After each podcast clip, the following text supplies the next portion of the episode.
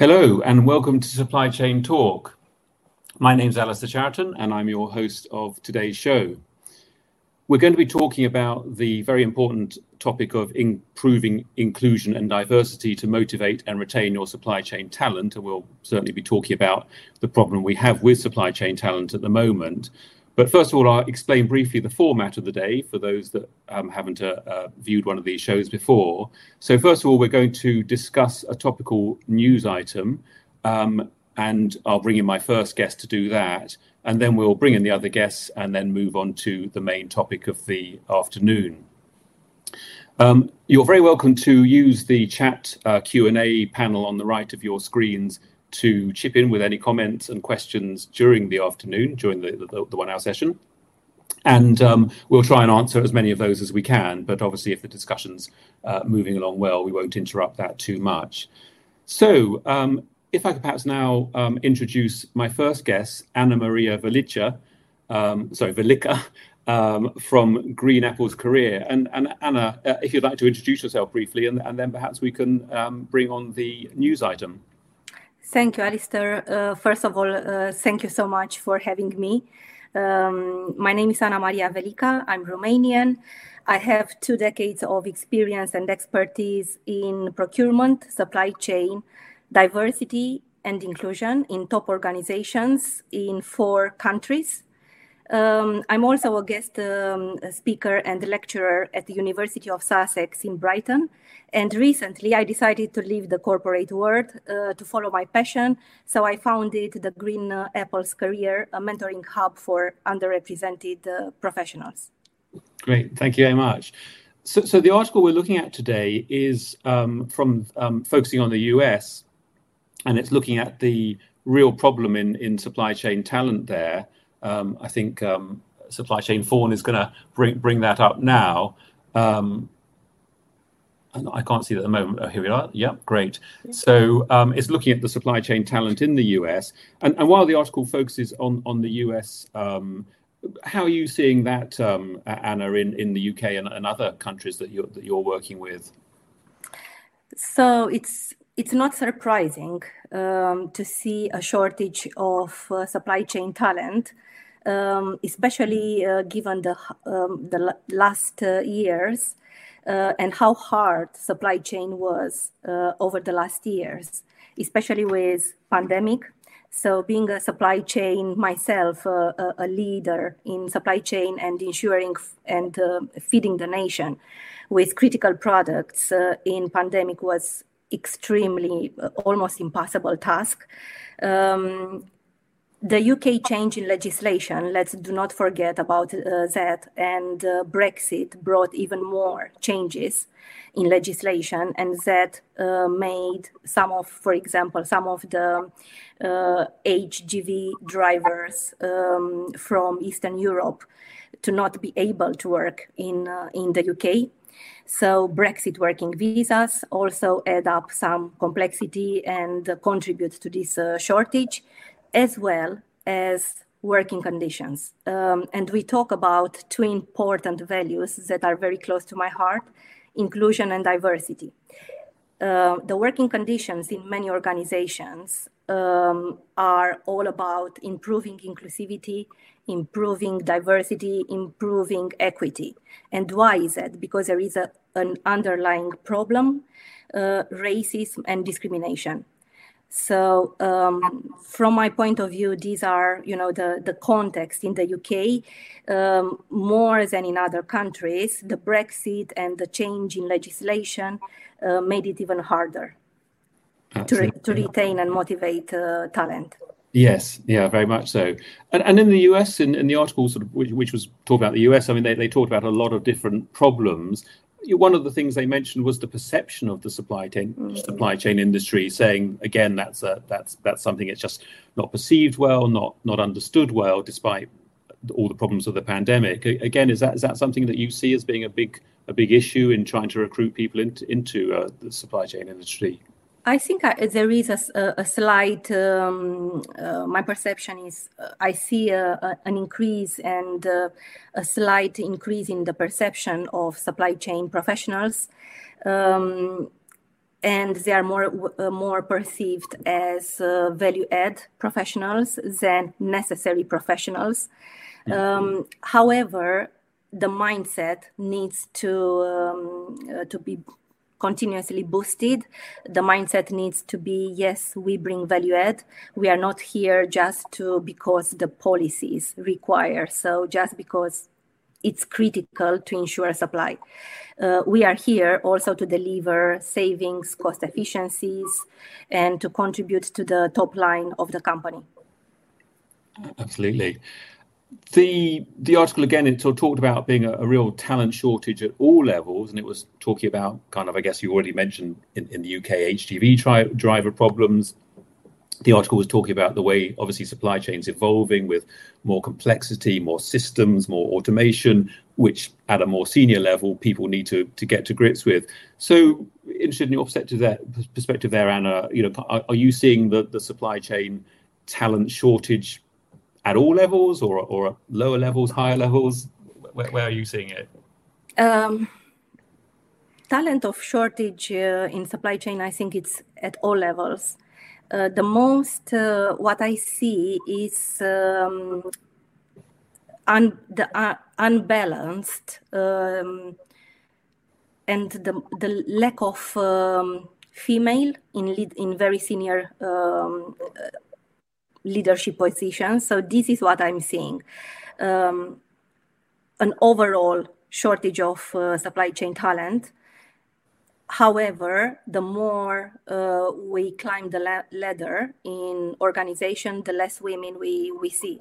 And there are many researches that can uh, back up that data. Uh, and also from my experience, also organizations are making real uh, and are um, trying to, you know, to to real uh, to to boost the data and to support women. There is a real uh, gap Okay, it's interesting there, and I guess it sort of it sort of leads on to hybrid working and things like that. I mean, I guess while some while some more junior positions, particularly in supply chain, they're physical positions. You've got to physically be in a warehouse. Having said that, you know, warehouses can be very flexible in terms of shift patterns and whatever, so it can suit um, working families where there's having to balance childcare and so on.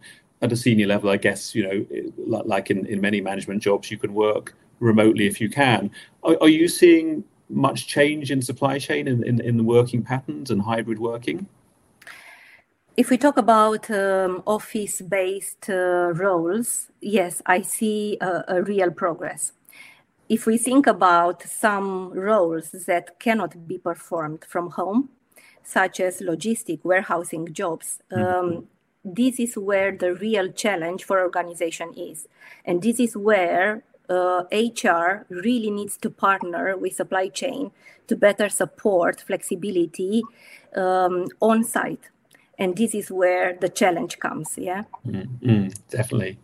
Um, so, so probably at this point, it might be a, a good time to bring in my other guests, um, who are Liam Costello from Intel and Melanie Salter from Boom Global Network.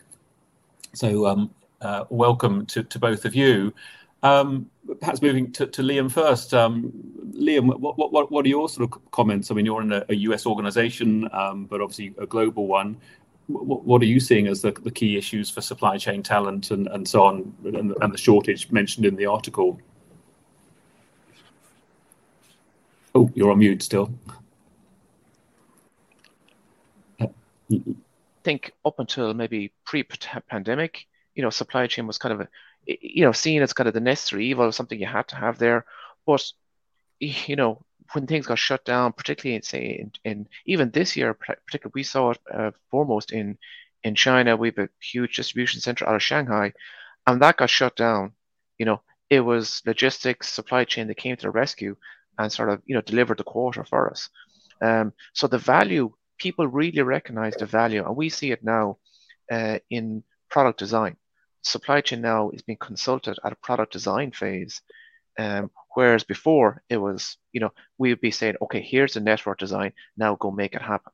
Where now we're being consulted, hey, you know, from a business continuity perspective and you know, go to market perspective, does this is this supply chain robust enough? uh, cannot cannot deliver. So supply chain has been valued and been brought in, but coupled with that, then you know we've had to we're expanding globally, trying to hire supply chain talent, particularly in the US. The competition is huge. Um, you know, you mentioned okay about the digitization of supply chain. We're looking for tech savvy people with experience. Um, so trying to marry those two together is very difficult. You know, trying to source that type of, of talent and you know the competition in the marketplace is just huge because everyone else is realizing the value of supply chain employees, what they can bring to their organization. Thanks, thanks, Ian. Yeah, no, it's, it's a real issue there. Um, um, Melanie, what, what, what's your perspective on on the shortage of, of good supply chain people? And there was an interesting uh, question in the in the Q and A there from Eshwa saying, "Is it really supply chain shortage?" I mean, because Boom Global Network, we are a global community for women in supply chain, and we ran a survey just over the summer. We just let out uh, re- released the report yesterday, and what it shows is that people are just moving if they can't get what they want if they're not reaching their ambitions fast enough or they don't feel that they're using their skills, they're just leaving because they're very ambitious. It turns out supply chain people are extremely ambitious. You can't meet those ambitions, people will leave. So give people what they want, make sure they're happy at work, and you get that retention. And I think it's more more of a migration necessary than a shortage. Uh, okay, that, that's a, that's an interesting point, which which I guess sort of ties into the the two key things. It's not just recruitment; it is retention. Um, mm. You you need to kind of keep keep working to to retain staff. Um, so perhaps Anna, t- t- turning back to you, I mean, you know, kind of in terms of retention, you know, do you think that's the biggest problem, people leaving, or just the difficulty of of recruiting people to grow organizations as as as, as the supply chain is growing? I think it's both, and I totally agree with Mel. And this is also my own experience from what I've seen in my former teams and in my experience. Sorry, I don't know why the. So um, yes, it's it's both. It's retaining, but also recruiting. Um, let's do not forget this is a really really um, supply chain and doing supply chain in these very um, uh, actual times uh, where there is a crisis. Uh, almost daily it it's a really really hard job to do. So to do your job in constant um, in constant changing times it's really um, it requires a lot in terms of well being, in terms of loyalty, in terms of pay. Um, so the company needs to be to recognize, first of all, the criticality of supply chain, um, the well being um, of its employees, as well as how do we incentivize these hardworking people who do your, do their job in very very tough conditions because this is the reality of our economical you know uh, times. So how do we incentivize them to stay loyal and grow and stay with the company? And this is key because the big um, the big resignation actually shows it's a big reshuffle exactly what uh, mel said so people resign, by, but they reshuffle. They go to some other places because good supply chain um, professionals realize, okay, I'm gonna follow the company who really invest in diverse, inclusive, where I'm not afraid to speak up, where I can be promoted although I'm black and gay. So these are real crucial issues. Okay. Liam, sort of on your perspective from Intel, I mean, Intel, there you are, massive global company, hugely successful leader in its sector. Kind of, do you see, you know, are you seeing the great resignation even in as attractive a company as Intel? Yeah, because our one of our challenges from a supply chain perspective, because the global nature of the business, you know, I think Melanie and, and Maria, they're saying how difficult it is. We're we're operating operating in a 24/7 environment, so our supply chain people, they could be on early morning calls, late mm-hmm. night calls, and that may not always be conducive to a family environment, um, and it's difficult. So sometimes people can say, because there's such demand there now for supply chain talent, well, I can go to this other company and work a nine to five role and get better money. So what's what's in it for me to stay here with Intel?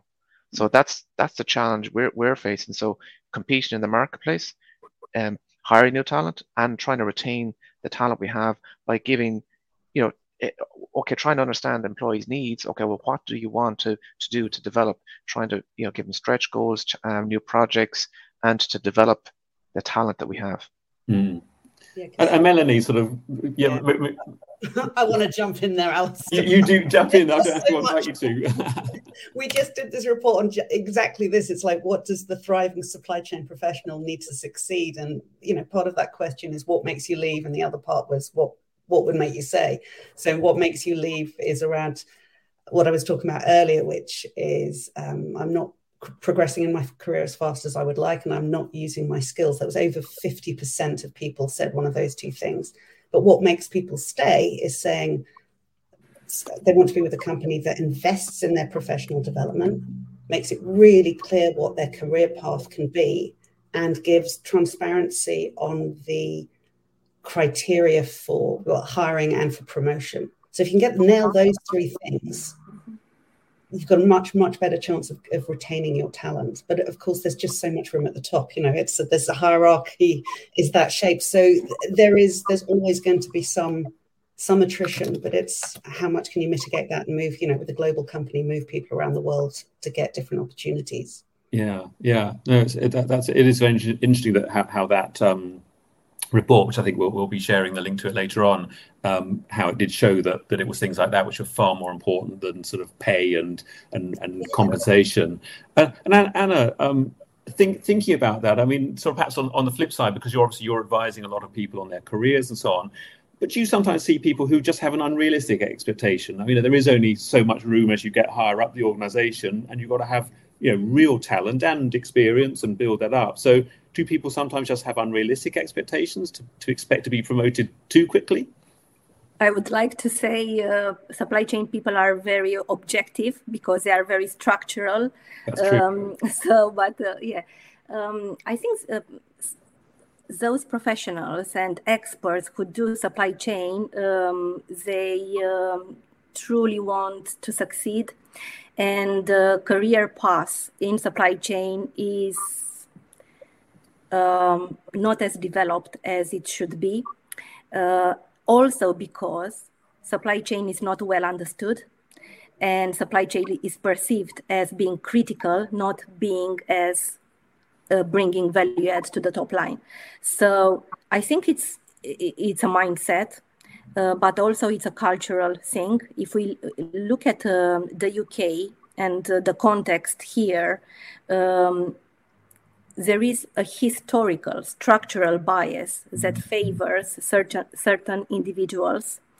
Um, and uh, this this does not uh, just stand in the way of ethnic minority um, but women those uh, with disabilities and others so what i'm saying is that people are very um, people in supply chain and the talent in supply chain they are they really want to see um, more transparency in career paths. However, the cultural environment really needs, and the culture of a company really needs to allow that. As long as the transparency is not there as a, as a company culture, um, supply chain as a business unit cannot do much. So, this is my view. Okay. And, and, and Liam, in some, somewhere like Intel, I mean, obviously a very large structured company with, I'm sure, very good, clear job definitions and so on. Would you say the supply chain function has very clear career paths? Would someone know what they're going to be aiming for to get to in a year or two's time as a position? Yeah, so within, within our group, yeah, we have uh, structured career paths. Um, but at, as you get to sort of at the higher level of that, so you know that can take many different um, uh, different routes. Not everyone wants to be a people manager, for example. Some people want to say, and you know, particularly we spoke about digitization, and so we have a real need for strong digital people, technical leaders who can take on a large program and lead a large program on a global basis, and that requires in-depth technical knowledge. But that in itself allows uh, promotion along a technical career path, And then there's also individuals that maybe want to develop into that people management role. And as we start up new sites, new operations globally, you know, that also provides opportunities. So it's about having those honest conversations with the people in terms of, okay, well, where are their passions? Where are their strengths? And trying to marry the two of those and put a structure plan in place then with that to, you know, allow them to fulfill their goals. Thanks, thanks, Liam. So, so thinking about one of the key sort of you know, first points, I think we talked about some of the reasons we're losing talent in, in supply chain roles. Um, the sort of second point we've got here is how leaders develop a strong, inclusive approach to retain talent. Um, so, Melanie, uh, you know, what do you what do you think leaders need to do to, to really have that inclusive approach? Kind of what what does and you know, and I guess inclusive meaning in terms of um, uh, inclusion and diversity in particular.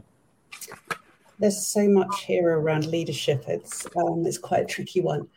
I think with anything, you know, you want to improve D, diversity, equity, and inclusion, DE and I in your organization. It's it's got to come to the top. I mean, it's the, it's the same for anything. If you want a company that's focused on sustainability or resilience, you know, you you need to build that into the D, DNA of the organization. You want to incentivize people on it. Um, you want to have everybody from you know from the CEO down to people working on the manufacturing plant floor to have this idea of you know what is our key message around D and I and how does it affect me. So it's that's the leadership for anything like this is so important. And without it, you know, you can have pockets of really great D and I, but if you want it pervasive in the organization, it has to come from the top and filter all the way down to the very bottom. And oh, okay, I'll stop there.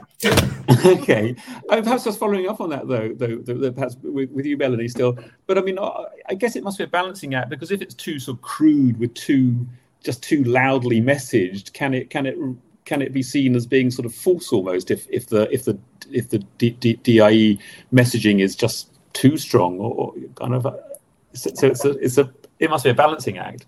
I think you've got to walk the walk as well as talk the talk. So, you know, looking mm. at the executive board, is it just white men on it? You know, mm. just like, you know, if if you are prove, you know, if you can be seen to be doing practicing what you preach, I don't think you can shout too loudly. I mean, mm. that would, I think, incentivize a lot of people to want to come and work for you if you you've got these campaigns out there and it's something that you are shouting about it's it's a fabulous thing to be shouting about. Wouldn't you want to be known as like we've got this amazing product and we have this incredible culture that is welcoming to everybody. That's competitive advantage there. Absolutely absolutely. Um, Anna, I think you you you you mentioned it when we were talking before about um, the McGregor Smith review a year or two back in the, in the UK, which had some very interesting sort of statistics and, and points about how uh, ethnic minority backgrounds were sort of being included and represented in in sort of management and and other positions. Kind of, what, what do you think are some of the key things to to take away from that? It's interesting, uh, Alistair, because the, the review, as you well said uh, in our preparation session, uh, although it was conducted in 2017, the results, we are feeling the results, and the big reshuffle and the big resignation is the result of not doing and not applying the recommendations in the UK of, of that review. So that review was conducted, um, it, it's a governmental review I would recommend our audience um, to, to check it out. It's called Race in the Workplace. And um, it's uh, considering the issues affecting Black and minority ethnic group in the workplace. And it sticks, uh, it stuck with me one, uh, one opportunity. If we all um, are honest, are being honest, uh, as organizations, as companies, that we have a problem to fix.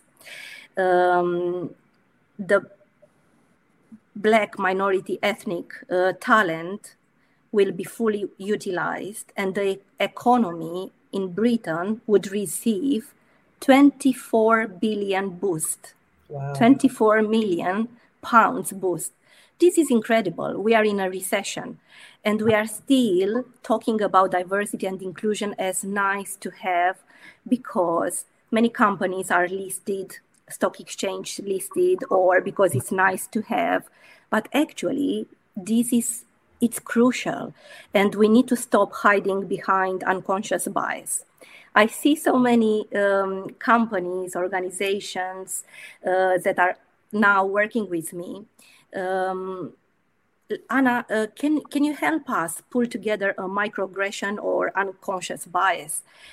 Um, but the, the, the, change, it's a structural change. It's not about unconscious bias because companies need to really structurally uh, come up with um, targets on clear targets on how can we move, you know, um, the organization be a, a, truly diverse, a truly inclusive, where everyone um, feel at their best.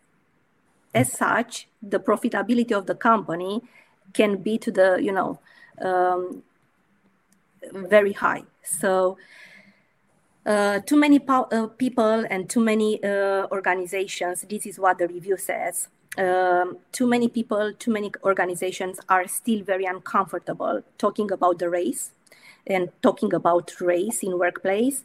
Um, but I think they, if they want to retain talent and they want to really, you know, uh, boost their profits, they need to look at it very um, diligently and very uh, seriously. Yeah, thank you, yeah. Uh, Liam. I mean, you've you've had a long career in, in Intel, and and I guess you know, U.S. funded uh, founded um, organization and so on. Have you how have you seen you know those, those particularly the attitudes, you know, the the unconscious bias? You know, are there are there definite steps to try and really address that? I mean, it, it can be, you know, where yeah. job applications are not you can't see the name of the person or the sex of the person applying. Things like that can can help. Um, I, I, don't know what sort of thing. Yeah, you... yeah, no, it, no, it is, and we we see it. It's an everyday, and like you know, it has. You know, I think many mentioned has started at the top, and you have to you have to you have to see it to be it. You know, so in terms of the makeup of the the, the exec board has changed over the past number of years. We have a new CEO come in, but along with that, we have a new cultural direction that we're embarking on and you know even simple things that to go hire someone you have to complete a, uh, a, a, a I can't remember the course but basically it's all about your unconscious bias mm. to hmm. try and take out that unconscious bias and you spoke as well about the um, you know can you you know trying to walk that line between okay do we talk about this or do we not talk about it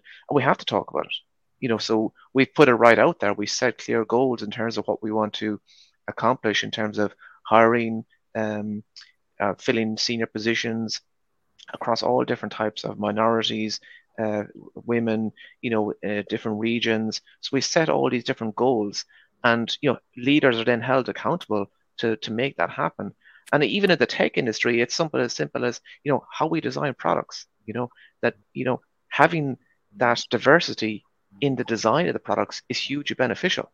Um, and that's something that you know the typical engineer into real engineering company typical engineer people associate him with male um, but you know having that diversity in the design of the products because do you know what 50% of the users of your product are going to be female but if it's all designed by males then that's not going to work really well. So you know top uh, tops down but also bottoms up approach in terms of you know how we address it. So yeah so that bias really does yeah filter through everything. It's not just mm. it's not just the, the people side of things. But thinking about the sort of the, the, the having a diverse recruitment and retention policy um, I, I, one of the pieces of um, uh, one, one of the other reports um, melanie that, that you shared with us beforehand and again i think we might get the link hopefully um, was was by gartner which seemed to be showing quite good inclusiveness in terms of um, representation of women and bme in the supply chain workforce. So, how you know how, how do you think those recruitment and retention policies are working? Do you think they are sort of getting there, or still a long, long way to go? Uh, yeah. I mean, they're not great. they're great. Thirty-nine percent. I mean, Gartner is, is tends to be quite North American focused, so I, have got to put that disclaimer on the data. Mm. Uh, it's thirty-nine percent of the workforce is women, but I think once you get up to senior management, it's about 19%. But then if you look at it for um, this is sorry, this is just talking about women, but so center and senior uh, chief supply chain officer roles, but only one percent of those are non-white women. Mm. Mm.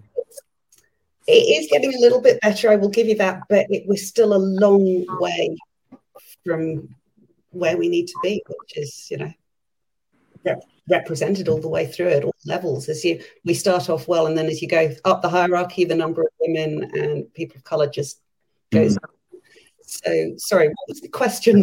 Don't worry about the question. Those are very interesting comments. But I guess uh, I'd be interested to think about, uh, and just sort of really moving on to the, the, the, third point of discussion around, as it says on the screen there, developing a more diverse recruitment and retention policy. So, just interested from your perspective, Melanie, you know, with with all the many you know women that you're talking to in the Boom Global Network, you know, are there are there things that they say are the biggest barriers or the biggest enablers to to really help the, these recruitment and retention policies? There, I mean, what's lovely is there are actually lots and lots of different things you can do. There's not mm-hmm. one silver bullet, but there are there's so many things. Um, I've sorry, I've got a list here. So it's like you know, you've got your DEI policies, you've got the really interesting gender decoder for job ads, Textio. I found out about recently, which is an app you can put it in and it will de yeah de-bias your job ad for you, which I think is fascinating um, buddying, line recruitment that you talked about, Alistair, before about taking away name, gender. Mm. You have, you know, for sort of the or sort of say, let's say, more manual, lower down in the hierarchy. You don't even have to if if there's an online uh, assessment to be done. You don't need to know the gender. Mm. You know, mm gender or any of the background of that person. So there are ways to do it. And I think the key one is the metrics and reports because you don't improve what you don't measure. Mm. So if people are being incentivized and measured on D and I metrics, will improve. Yes, yeah, and it's interesting when you talk about just the wording of advertisements because because one of my um, one of my students at Cranfield University was, was, doing a dissertation on that, and, and it's interesting. Just the most basic adverts, you know, for, for warehouse workers say you've got to be physically fit and speak kind of you know good English. Now, actually, are either of those true? Because you know you might have someone who's who thinks, oh, I've got to be pumping iron and going to the gym, you know, ten times a week, who may be perfectly fit to, to be able to operate in a warehouse. And again, the ability to speak fluent English for many things. We can have, you know, picking by voice where it could be in many languages and so on. So I think, you know, the most just people just don't even think about it often when they put in these adverts and have things which may put off a lot of good applications. Um, and again, when you're asking for people to be sort of, you know, implying you've got to be super physically fit and strong, clearly that can again, you know, put off you know, many people who who would otherwise apply. So um, that, that, that interesting hearing about some of those those tools. Uh, Anna, have you have you got any sort of top tips of, of things to help those uh, recruitment and retention policies? Um, yes, um, I have a more radical uh, or a more revolutionized approach because I believe um, the current times really require um, a very very um, radical approach. I think the current recruitment policies, many of them are no longer uh, representing the reality. Uh, otherwise, we would not have had a big reshuffle happening globally. Um, so I believe the recruitment really needs to be uh, partnering with the senior leadership and to totally revamp and uh, um, adjust the policies in order to reflect a more diverse and a more inclusive and a more equitable hiring and retainment process. Um, I worked for top organizations. Uh, when I look back, um, um, I always, as an as, as a female, working and uh, being ambitious and growing a career in supply chain and procurement, I always had to overcome uh, obstacles because I was a female and I was. Um, my accent was uh, not a, a, native accent. So, um, ethnic minority, my gender, I always uh, had to overcome those obstacles. And I'm talking about 20 years of career. This is not recent for me. Yes, I managed to grow a successful career. However, organizations now more than ever, because it's it's a movement uh, that started with George Floyd in America. Yeah, mm. so co- companies really need to be honest, and really senior leadership really need to, I think, to um, um, empower HR to really promote a people culture not a culture that uh, work for driving profits, a culture that help people drive the profit. So this is a huge shift, um, and companies really need to be, uh, you know, to to to run a climate, a climate assess- assessment. Um, our employees do they feel appreciated? Do they feel included? Do they feel they have a future in our organi- organizations? Assess the results of, the, of um, that climate assess- assessment.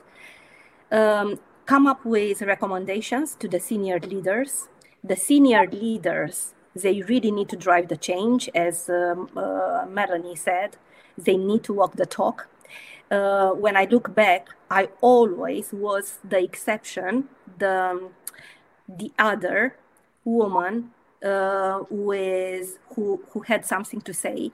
So this needs to change. Uh, the senior boards needs to be more inclusive. They need to have people with disabilities, people from the from the you know um, be more inclusive and more diverse. Yeah. And once they assess the recommendation, the senior leaders they really need to champion and they really need to uh, to uh, implement uh, reverse mentorings. So these are some uh, very concrete concrete um, uh, tips and concrete techniques for companies how to to tackle um, recruitment and retention retention for diverse. Thank you. No, those a really useful, um, useful um, piece of advice there. Uh, just got turned out, there's a really interesting question from Kirsten Tisdale um, asking about flatter structures. So, so the fact that we've now got flatter structures in many organizations, does that mean it makes it harder for people to kind of you know get promoted to um, get that um, get that experience, improve their salaries? I, I, I don't know, perhaps Liam, on, with with you, I don't know if Intel has been following that direction of moving to a flatter structure, and has that made things harder or easier? Um, yeah, a certain amount of, flatness in the structure, but then we're also growing globally. So, you know, we can flatten it out to a certain extent, but we still have a have a need for you know new teams to start up new new plants, new operations globally. We're diversifying supply base, things like that. So, uh, in terms of you know the you know people feeling the need, I don't think we're necessarily seeing that you know having to move to a different company they're seeing new opportunities within Intel. So, you know, our biggest competition within my team, anyway, for example, my biggest competition is the guy down the corridor from me. You know, so tr- trying to retain internally that they're seeing that. But we're doing different things like you know pay equity adjustment. You know, where we see for um, across the DNI spectrum, you know, we look at okay, well, what are the peers being paid? So, you know, making sure we're we're flattening out the the pay structure. So if there's any disparity there from a, a pay or rewards perspective, well, we, we, we look to address that. Um, okay, it's easy for me to say Intel global company, huge might behind it, mm. of analysis and things we have, but you know we, we can we can address it uh, that way. If someone still wants to move on, then okay, look, we, you know we didn't address their needs from the point of view of how what are they looking to to meet from a career perspective.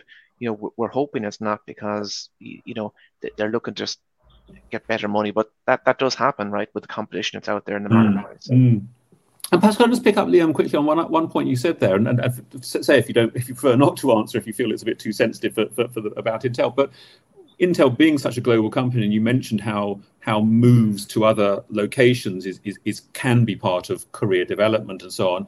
Is that a particular issue though for you know women in the workplace who who you know is just unfortunately that's the way it still is, who may still be you know feel they got a bigger sort of responsibility for childcare, or you know maybe they got perhaps not as, as, as senior a job as, as their partner. So, so is that something where you see women are less able to accept a global move, an international move, than men? Um, yeah, I'm trying to think about that. You know, I I, I just know what one example has come up. We're starting up a new factory in Germany, and the person that's going in there is our kind of logistics manager. She's a female, comes mm. from the US, come to Germany to try and experience life. But we'll re- relocate her whole family, mm. and her, you know, so it's but the package that you put you put in place for them. Okay, if you're saying, okay, no, sorry, just you, you know, the rest of your family can stay there. Well, you know, I wouldn't go myself. No one, no, not many people would. You, you know, so it, it, it's how you how you treat the employees in terms of the the structure you you put in place. And you know, if we want to, we're looking at our supply chain talent. We can't. It's very hard to hire good talent, particularly the experience that you have. Mm. So how do we utilize the talent we have better, and maybe fulfill those senior roles in new locations with the talent that we have? rather than trying to hire externally to bring in and then bring in the, the newer employees and try and have that that those senior person that's come in you know they bring up and train and uh, develop the the local employees Alice, yeah. can I just add to that, please? Absolutely. Yes, so that just reminds me, I was speaking to Chief Supply Chain Officer for a global FMCG, and you know, absolutely, it's like the dream leader, and he's just talking about how they're looking to remove as many invisible barriers to women, things they haven't been aware of. So to progress through their company, you need to have run a manufacturing plant at some point. That this just has to happen. Mm. But as you say, often um, male spouses, partners are less willing to move than than women. So what do they do? How do they get these women that level of experience so that they can, they don't get stuck in the middle management and they can go all the way to the top. And it's just identifying that and thinking okay let's find a, a creative way to address this problem so that we don't lose these amazing women and we we keep them in and we are still able to um, retain them and promote them and so, has that particular company found a creative way to do that? Yeah, I can't remember. I don't think so yet, but they're working on it. Mm, okay, yeah. At least he's talking about it. You know, this is the mm. senior, most senior guy saying, "This is an issue. I'm trying to find a way to remove that barrier for women's progression." Yeah, yeah. yeah. Bloody marvelous. And it's understanding that those gaps. Like you know, we survey our employees globally, and there's but uh, ten questions, all anonymous survey 10 questions on diversity and inclusion and they can they all respond you know a scale one to five. Mm. and it can sometimes be unpleasant reading you know particularly you know you'll get it individualized for yourself as a manager with your team say whatever number of employees you have and you see the scores. And you know those managers that aren't walking the walk in terms of diversity and inclusion you know questions will be asked. Um, you know so those metrics that you spoke about that drives action the mm-hmm. managers then have to make sure they have an inclusive uh, organization and develop them that and put the, the action plans in place to to encourage that. Mm. Thanks, Liam. We, have got an interesting question from Eshwar, um, which is about what kind of collaboration is taking place between industry and academia in, in terms of improving inclusion and diversity. So, so Anna, I think you mentioned you, that you, you, you teach at uh, the University of Sussex. Um, so, so, are you seeing collaboration between industry and academia? Whilst I was uh, still um, uh, in the corporate world, I remember uh, because I was lecturing at the University of Sussex about um, uh, career, about uh, professional and personal development skills, about diversity and inclusion. I remember um, one um, gentleman he stopped after uh, the lecture. Uh, he stopped and he said, Anna Maria, uh, sorry, I uh, can I bother you with one question? Do you think that um, do you do you have any vacancy uh, in your team? And I was like, uh, he was so genu- genuous and so um, blunt and so. Um, yeah, keen to secure a, a role in the company I was working for so it was so refreshing and i said uh, not in my team but leave it with me. So i remember that uh, example and i remember immediately i connected with uh, the supply chain uh, um, leadership and we created a unique uh, opportunity for for him because he was the best um, student in his you know year So, and uh, that was the beginning of a long collaboration be- between the company and the university. So, mm-hmm. I think the more it's about role modeling at the end of the day. Yes, the companies can do how much they can do, uh, we work for companies and with the companies, so each and every one of us can be a role model. And without any intention, I was role modeling uh, in the university. So I think now more than ever, more companies are uh, trying to, you know, uh, to send guest speakers and to be very present, either with work, um, how do you call it, jobs fair, uh, with the universities in order to, you know, enable um, um, that partnership? I think this is a great question, and companies have more to do, but each and every one of us can can do more and uh, go and um, uh, offer a guest um, uh, speaking session to any university. Yeah, we um, we ran a manufacturing panel discussion, a lot like this, but it was with four women who all run manufacturing plants around the world. And one of the key things to get more women into manufacturing, but it's true for into any supply chain, is to they recognized that they were role models. And even though one of them was you know, she said, I hate, I hate being in the limelight. I don't want to do it. But she goes and talks to students at all the local universities just to say, hello, I'm out here. I'm a woman. I'm in manufacturing. She, I mean, she's completely obsessed with it. She loves it, and it's getting those people from your company, you know, and it's it's getting the women and minorities, people, um, employees out there saying, you know, you don't have to talk even about the DE and I. Just being there and representing that minority is is enough. And saying, I love this industry. Come and join me. Mm-hmm. It's very powerful. So see you know, it, you get, it, yeah, exactly. Yeah. Uh, uh and Liam, uh, you know, do, do you do, do you sort of have any any collaboration with academia with uh, yeah we, we, do, we do we do particularly in the US um, and and and in Asia where we're collaborating with uh, particular universities and we're taking in intern students. It's a find it's a great way to number one to give people experience, um, but also then for us to develop the future talent pipeline.